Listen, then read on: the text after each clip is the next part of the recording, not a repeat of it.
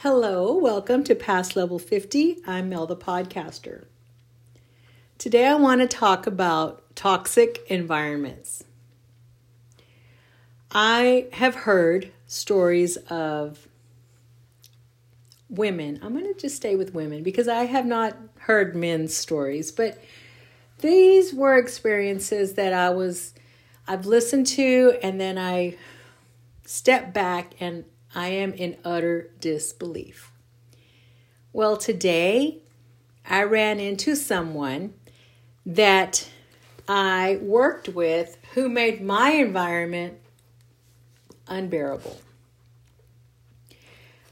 Without naming the school, the person, or the situation, because I don't want attention called to this person in case she does listen to me. which I doubt, but somebody might know her.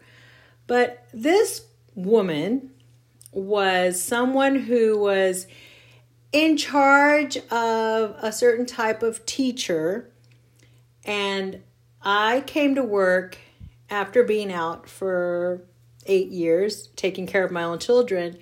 But when I came back, I was in a totally different district, teaching a totally different grade level. So at first, this woman seemed helpful. She would come by to my classroom, see if I needed anything. And at first, I thought, wow, she's being so helpful. She's always here. And then, after about four visits, then she came in and would hand me an observation uh, copy of what she had recorded uh, in writing. So I have a stack of, I'm going to say, about 30 different times she came over and left me the observation form. It's like a carbon copy. This was 90s. So, you know, it wasn't an email. So I just thought, okay, there's a point where you get past that. You're not helpful anymore. You're just making things unbearable. And she was there two to four times a week. Mind you, I was only teaching half a day. Yeah, I was only teaching half a day, and she was there all the time. None of these reports were negative I think it was always a, a visit to see if she could catch me doing something. I'm sorry, I had 25 students. I had a teacher aide. Come on. It was pre-K. It was it's like let me work. That's I was there to do a job and I was go I was doing it. So, after 2 years of being in this dis- district, I decided I wanted a full time position or two half times because I had the time, my children were in school, and I was ready for that. So I approached her and I thought, well, hell, she's in my room all the time. Let me talk to her. And I, I asked her after one of her visits, I said, Hey, do you think that we can uh, set up an appointment to talk? And she's like, You know, just tell me now. Okay, so I, I asked her, I said, Do you see anywhere where um, we could talk about me taking two half time positions? She's like, We'll talk about it later. So, okay, so there was a a meeting of the teachers once in a while. I think it was every two, three months. And I went to this one and I was thinking, okay, I'll, you know, I'll do my little training and then I'll talk to her and maybe she'll be more, you know, readily able to talk. So I asked her again. I said, Do you see in the future, with the growth of our district, that maybe there are two half time positions. And she said, You should be happy with what you have and don't count on it. Yeah, don't count on it. So to me, that meant no, just say no. We, you know, or I mean, I already knew she didn't like me, but come on, there's no, you don't have to like me for me to work there. We, we don't have to be friends. You don't have to like what I wear. It's not, I wasn't there to make friends. I was there to work. And I was hoping that she was professional enough to work too. So I left the district. I went, I applied at a nearby school district who had two half time positions available to you know one person and I, I took them i worked in this district for the next 16 years of my career. So i always knew this woman and i were not friends. I would occasionally see her on facebook with people you may know and i would just move on. I would you know i've, I've seen her occasionally at places but not where we've locked eyes and were forced to talk. Never. Until today. Yes. Today. If you know me, you know where I was today. Well, I finished line dancing and I visited with some friends, and then I did a little bit of weightlifting and I stuck around a little bit more. And a group came to do some performance for the place where I like to go.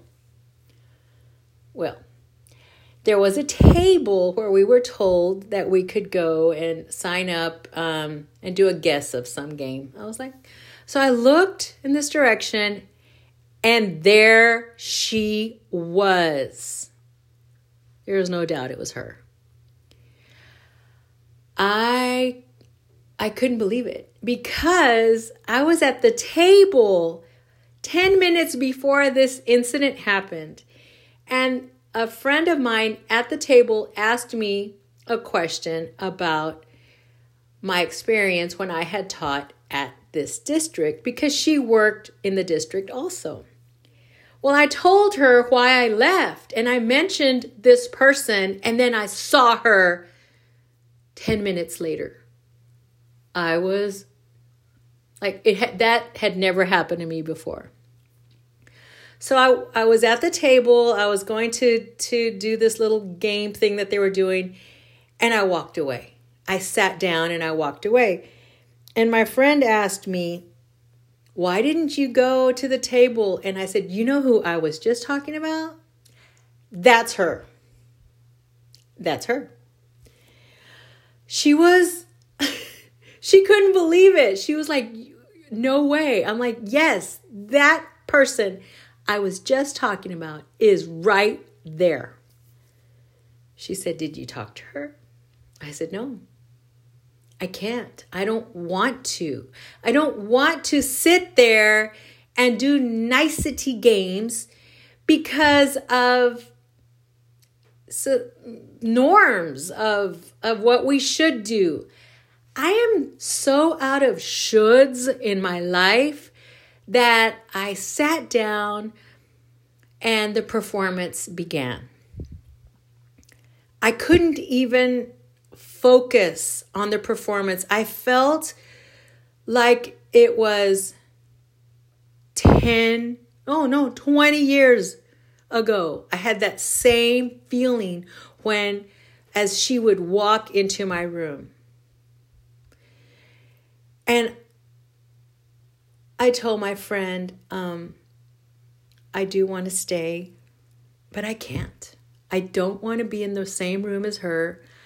She gives me these feelings of like like I wasn't even nervous. I was anxious.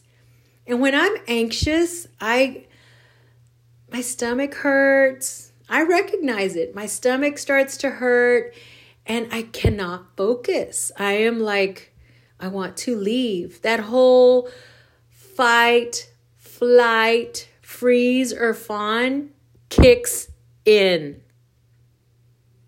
And so I sat there and I thought, okay, I froze when I saw her, I froze, came back to the table and froze. I don't want to fight. There's nothing to fight about. This is this is all me. I thought I am not going to run, but I'm going to leave. So I gathered my things, and after a little part of the performance, there was a little lull. I walked out of that area. I didn't make eye contact with her. I didn't have my head down either, but I walked out. And I saw my friend who was at the other end of the hallway, and she was just standing there. And I was, I felt so blessed that she was standing where she was because she was like, I don't know, like a whole, like two rooms f- far away from me, but she was just standing there. And I was so grateful that she was standing where she was and she looked right at me. And I almost felt this magnet feeling like, like she, I almost felt from her like, come on, come on. And I did. I felt like a little puppy, like walking towards her. And I hugged her. I hugged her and I asked her, What are you still doing here? she says, oh, I'm still waiting for my husband. He's over there talking to somebody. And I was so happy that that timing of him talking to his friend around the corner and her standing there, I feel that she saved me from running. I was able to focus on her and know that I could hug her and she wouldn't even question why I was hugging her. I almost cried. So we talked a little bit about, I don't know, what were we talking? Oh, we were talking about Christmas and Thanksgiving.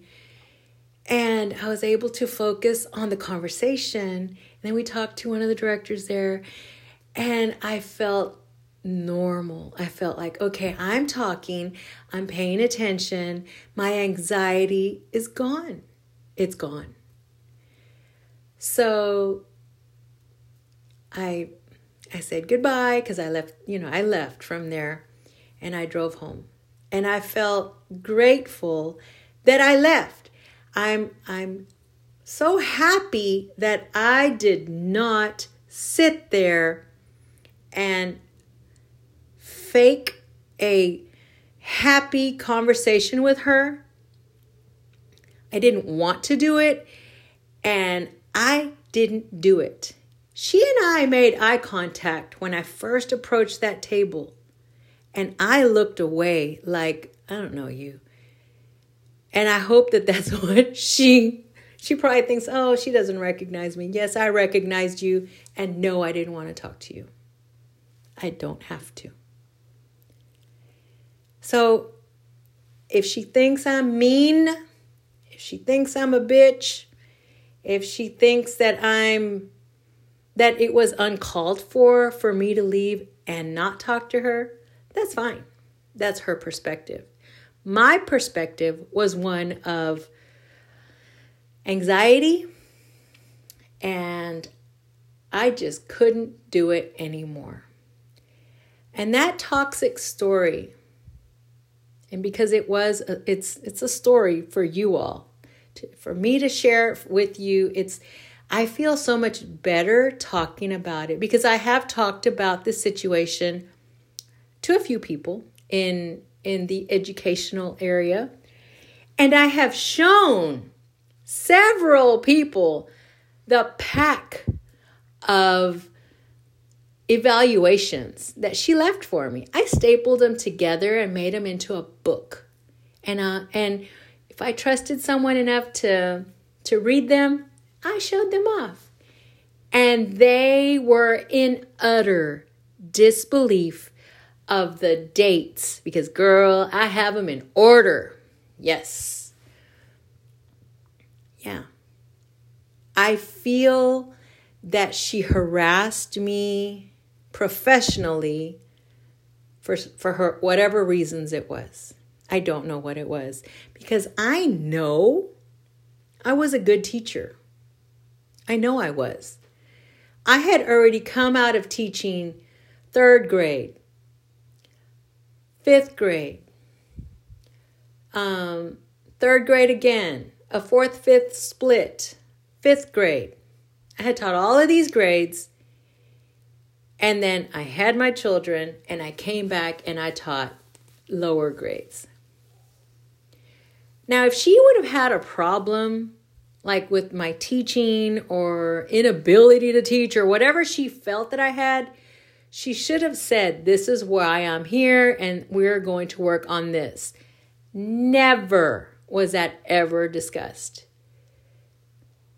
I don't know if she did this to other people. I don't know.